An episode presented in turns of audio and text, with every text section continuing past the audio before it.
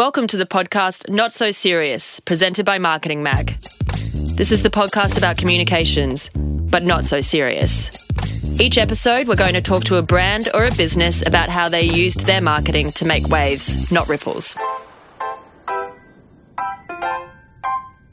Today we have founder of Wink Models and marketplace that connects brands and talent the right fit, the influencers agency, hashtag gifted, entrepreneur and influencer expert Taryn Williams. Thanks, Thanks so much for joining us today. I'm so glad Thank to be you. here. Um, okay, so I just guess start from the start. Can you tell us a little bit about your storyline? Where did you start and how did you end up here today? So, I've always been in the creative industry. So, I started myself as a model when I was like 15. I launched my first business, Wink Models, which is a traditional modeling agency, um, about 15 years ago. I worked client side as a producer in events and experiential campaigns and photographic production. And then I launched The Right Fit nearly six years ago, which is a two sided marketplace for creative talent. So, we connect brands and advertising agencies to all sorts of creatives. So, photographers and models and actors and influencers. So I've kind of seen the industry kind of from each side um, as a talent, as an influencer myself, as an agent, and then as a client as well. So it's an industry I'm really passionate about, and it's been fascinating to watch it evolve over the last, especially the last 24 months, where we've seen this huge shift towards social.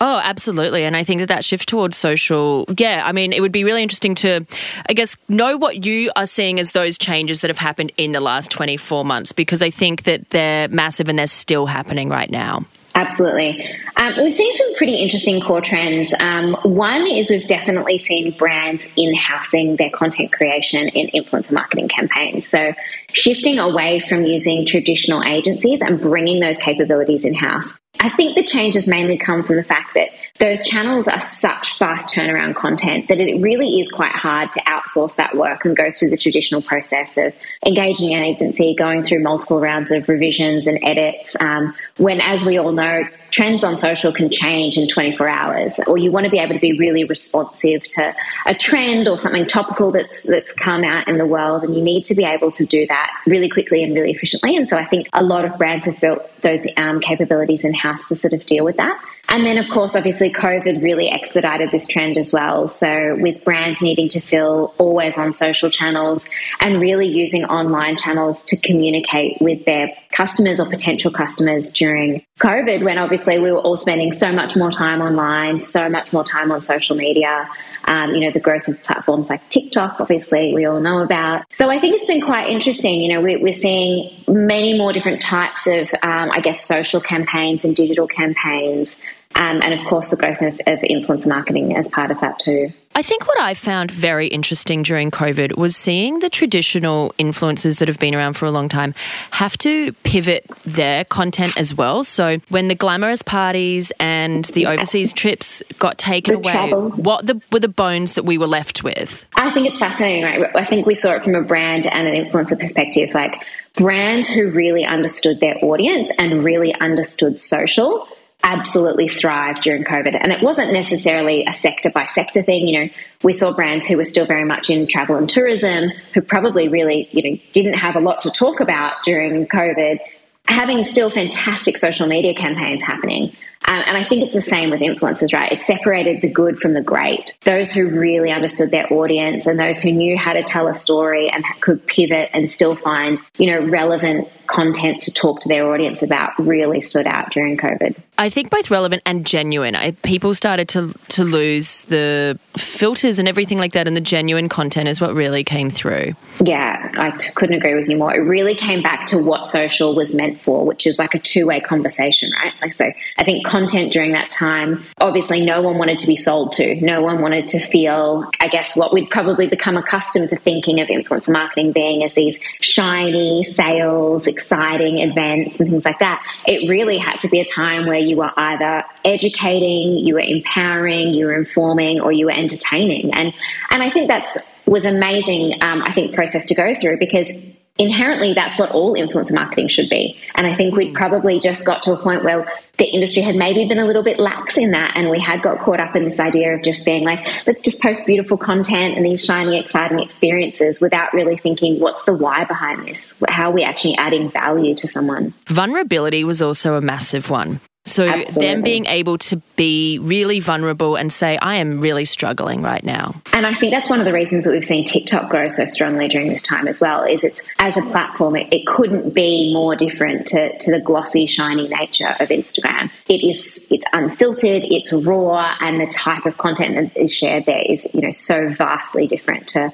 I guess what we've been used to consuming and what Instagram is really designed for. You know, that platform is designed with beautiful filters and, and to, to be a highlights reel and, and TikTok is almost the complete antithesis of that. Before we go into all of those amazing new platforms and the way that people are doing content now, let's go back to six years ago when you decided that you wanted to start the right fit. What was the gap in the market that you saw between agency and talent? What really mm. made you want to start the right fit? There was a really big gap in how um, the content brands needed to create and how they could go about doing that. So I always say a really good example is um, Qantas is one of our best clients at the right fit. A fantastic brand, obviously dearly beloved to all of us while we couldn't travel during COVID. And they need to make content now that can go into global advertising banks that can be used anywhere in the world in perpetuity. And, and a lot of brands are in a similar position, right? They're shooting content that is going into their global advertising bank that might be used for a Mother's Day campaign next year, or it might be used in a, a global flash sale on Black Friday. And traditionally, agencies, talent agencies, and managers are not designed for that kind of content.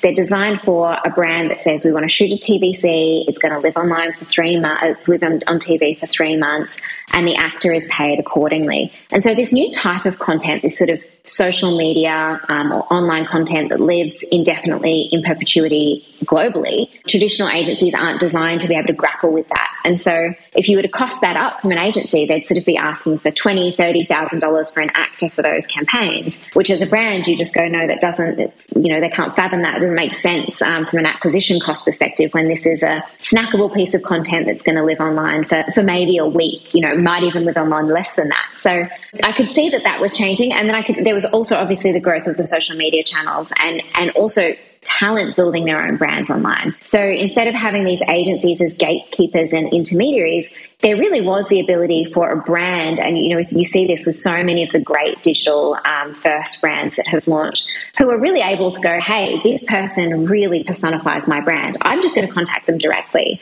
and reach out to them and engage them to be an influencer for my company or appear in my brand campaign. And they've been able to grow their brands that way. I mean, Show Pony is a fantastic example of that. Mm. Both of those trends were sort of occurring at the same time. And there was this global shift to sort of the gig economy and on demand workforces and, and the growth in marketplaces like Upwork and Airtasker and Airbnb. And I thought, gosh, you know, I own a talent agency. So I was like, wow, I can either be on the right side or the wrong side of this trend. Um, I can either choose to be the one that, that does the disrupting or wait for someone else to sort of disrupt our industry and I'm going to be on the wrong side of that transaction. So I built an end-to-end onboarding calendar management and payroll integration software for Wink, God, maybe 10 years ago. And I fell in love with this idea of, of solving business product uh, problems using technology. And I'm by no means a technical founder. I, you know, I can't code. Um, I'm very lucky to have an amazing engineering team. But I thought, God, maybe if I could apply all of the learnings from building that product for Wink to build a marketplace that serves all of the creative economy. So you know photographers and models and actors and stylists and, and all of the sort of creatives that I've come up against uh, you know and alongside in my career how could I sort of build something that serves them as well as these new the creator economy that's coming through you know YouTubers and TikTokers and Twitchers and and how can I build a, a platform for them to build their own brand safely and securely online and monetize that? So yeah, that was sort of where, where the platform started, and it's sort of really grown and evolved since there um, to really try and adapt and, and keep up with the trends that we're seeing in the industry. What the Right Fit has done really well from how it started to now, kind of organically, what the influencer path has taken is that it's people are looking for more of those micro influencers now, and you're able to to give that. I think we used to go for people that had 600,000 followers, but what were they? Did they even align with our brand? And I think that this niche influencer is really important now. Yeah, and what we've tried to do is aggregate all of those different tiers in one place. So, you know, you can come to the platform and yes, you can find someone with 4.5 million followers if that's what you're looking for, and they still have a place in brand campaigns, absolutely. But then you can find someone with, you know, 2,000, 3,000, 5,000 followers and you can get so granular. You, you can search by things like yoga instructor, or you know, if you want mm-hmm. someone who's celiac and gluten intolerant, you want someone who is ident- identifies as being in a same-sex relationship. You can find because, as you said, it's all about authenticity. Finding that really specific niche influencer who talks to a, a very particular type of audience, which is so much more effective than going, as you say, big and broad and and saying because there, there is a case, of course, for those times where you say, you know, I do just want to be associated with this particular influencer from a sort of very top of funnel perspective and brand alignment and, and getting that halo effect on your brand of being associated with the, the Kim Kardashian, you know, whatever yeah. it is. But then there's so many more times, especially when you're looking at bottom of the funnel and, and trying to convert, is those people who are just so much more aligned with your target audience and demographic you come from more traditional modeling and now obviously you have that traditional modeling agency. How important do you think it is for a, mo- a traditional model to have the crossover into influencer and a big platform like that as well? Look, I'm not going to lie. We definitely see brands asking for that as part of um, their brief now when they're casting talent. And look, I understand why from twofold. There's there's the social proof of um, basically saying, you know, let's hundred thousand people like this talent and follow this talent. So I'm making a good choice as a brand to put this person in my campaign because there's the social proof of, of all of these people like them, so they must be a good model, they must be a, a good actor or whatever it might be. And then on the flip side, there's obviously the um, the hope that this talent is going to share the final artwork um, or post behind the scenes content and then, of course, that sort of, again, sort of brand halo effect of being associated with this person who's got a bit of a profile and, and audience. So, definitely, we yeah. see brands including it as part of their campaign brief. And I would highly recommend to models that it's, it's about building your own brand and personal brand online. And, you know, I talk about this a lot from any industry. I think it's so important, whether you're a, you know, you work in a in an agency um, or, you know, you're a freelancer. I think building your brand and personal brand is so important because it helps people really decide whether or not what you offer is is what they want to align with, um, and it un- unlocks so many additional sort of opportunities and revenue streams. I mean, it's clever. I think back in the day, you know, you would have wanted to have picked a Miranda Kerr for your campaign so that people recognize her. So I feel like it's the same sort of thing, and you know, now we're seeing a lot of influencers become models over models becoming influencers because people want to align with that person. There's Kath Ebbs from Sydney that I see. She's amazing. Yeah. She's and she's got this complete niche group and then yeah. now she's able to really speak to that and people trust her. And yeah. so when I see a brand like Bonds choosing to use Kath at the front, I think, yeah, that's awesome. Couldn't agree with you more. And it's so much aligned with the idea of that authenticity in advertising as well. Like consumers are so vocal now and they have direct ways to reach out to brands. So if they're seeing in a Bonds campaign all blonde 19 year old size 8 models, they can, they can actively reach out to Bonds and share their feedback and say, hey, not okay. You know, this is not representative. This does not make me feel included as a consumer.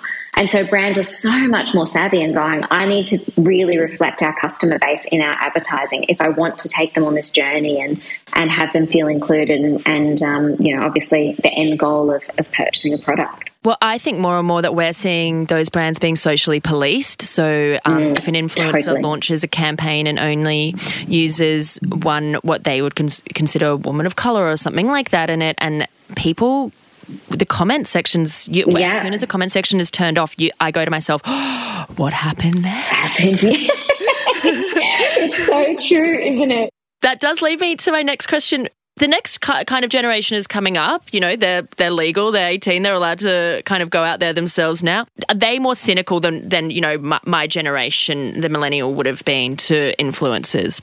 I'd like to say not cynical, but they're definitely more aware. I definitely mm. think they expect more from brands, like exactly what you just said.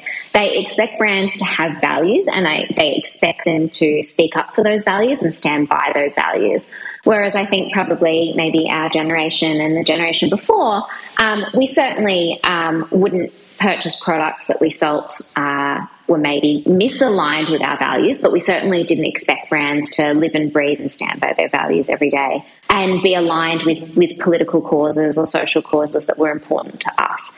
So I think um, they're definitely much more aware. Um, they're definitely much more educa- educated and able to access information. You know, they want to know about the brand's supply chains. They want to know that um, the brand has sustainability, um, you know, processes in place, and and they want to know how they feel about things that are relevant to them. You know, whether that is about you know how they represent the LGBTQI community or whether how they support people of color in their workplaces and and you know, I think that's really powerful because it does that's what is going to affect change and get these brands moving, you know, towards the direction that I think we all feel is is the right one. And I think that you see it from both ends. You really want to see that brands are sustainable, that brands are buying into, you know, that they're not just going rainbow for the month of pride and things like that. Yeah. There's a lot of conversation around that. But then I also see people saying, oh, that person will just sell anything. So I think that it's on the flip side that they they make sure that the influencer that they're following is being cautious about who they're aligning with at the same time. Yeah, absolutely. And I always say like a great influencer should say no more than they say yes. You know, there should there should only be so few brands, or you know, depending on who you are, that really align mm. with you, and that you can authentically say, "Yes, I love this product. I use this product, or this product would add so much value to my audience. Like, it feels like a great fit. It should always be mutually beneficial, right? Like, should be something that you feel like, wow, my audience is going to get something out of this, and they're going to really enjoy learning about this product or service." Tune in next episode for the second part of our conversation with Taryn as she talks about how influencers are now joining in with the federal election. So we've been working with people who are, you know, incredibly passionate about particular areas. So whether that is a lot of them have been climate activists, some have um, just a broader social reach because they're well-known media commentators, and then we have some fantastic comedians who are making very, very cool content that you'll start seeing rolling out that are just trying to engage people and and make them aware that hey, yes, there's an election coming up, and what does it mean to vote independent, and getting to know who your local independents are.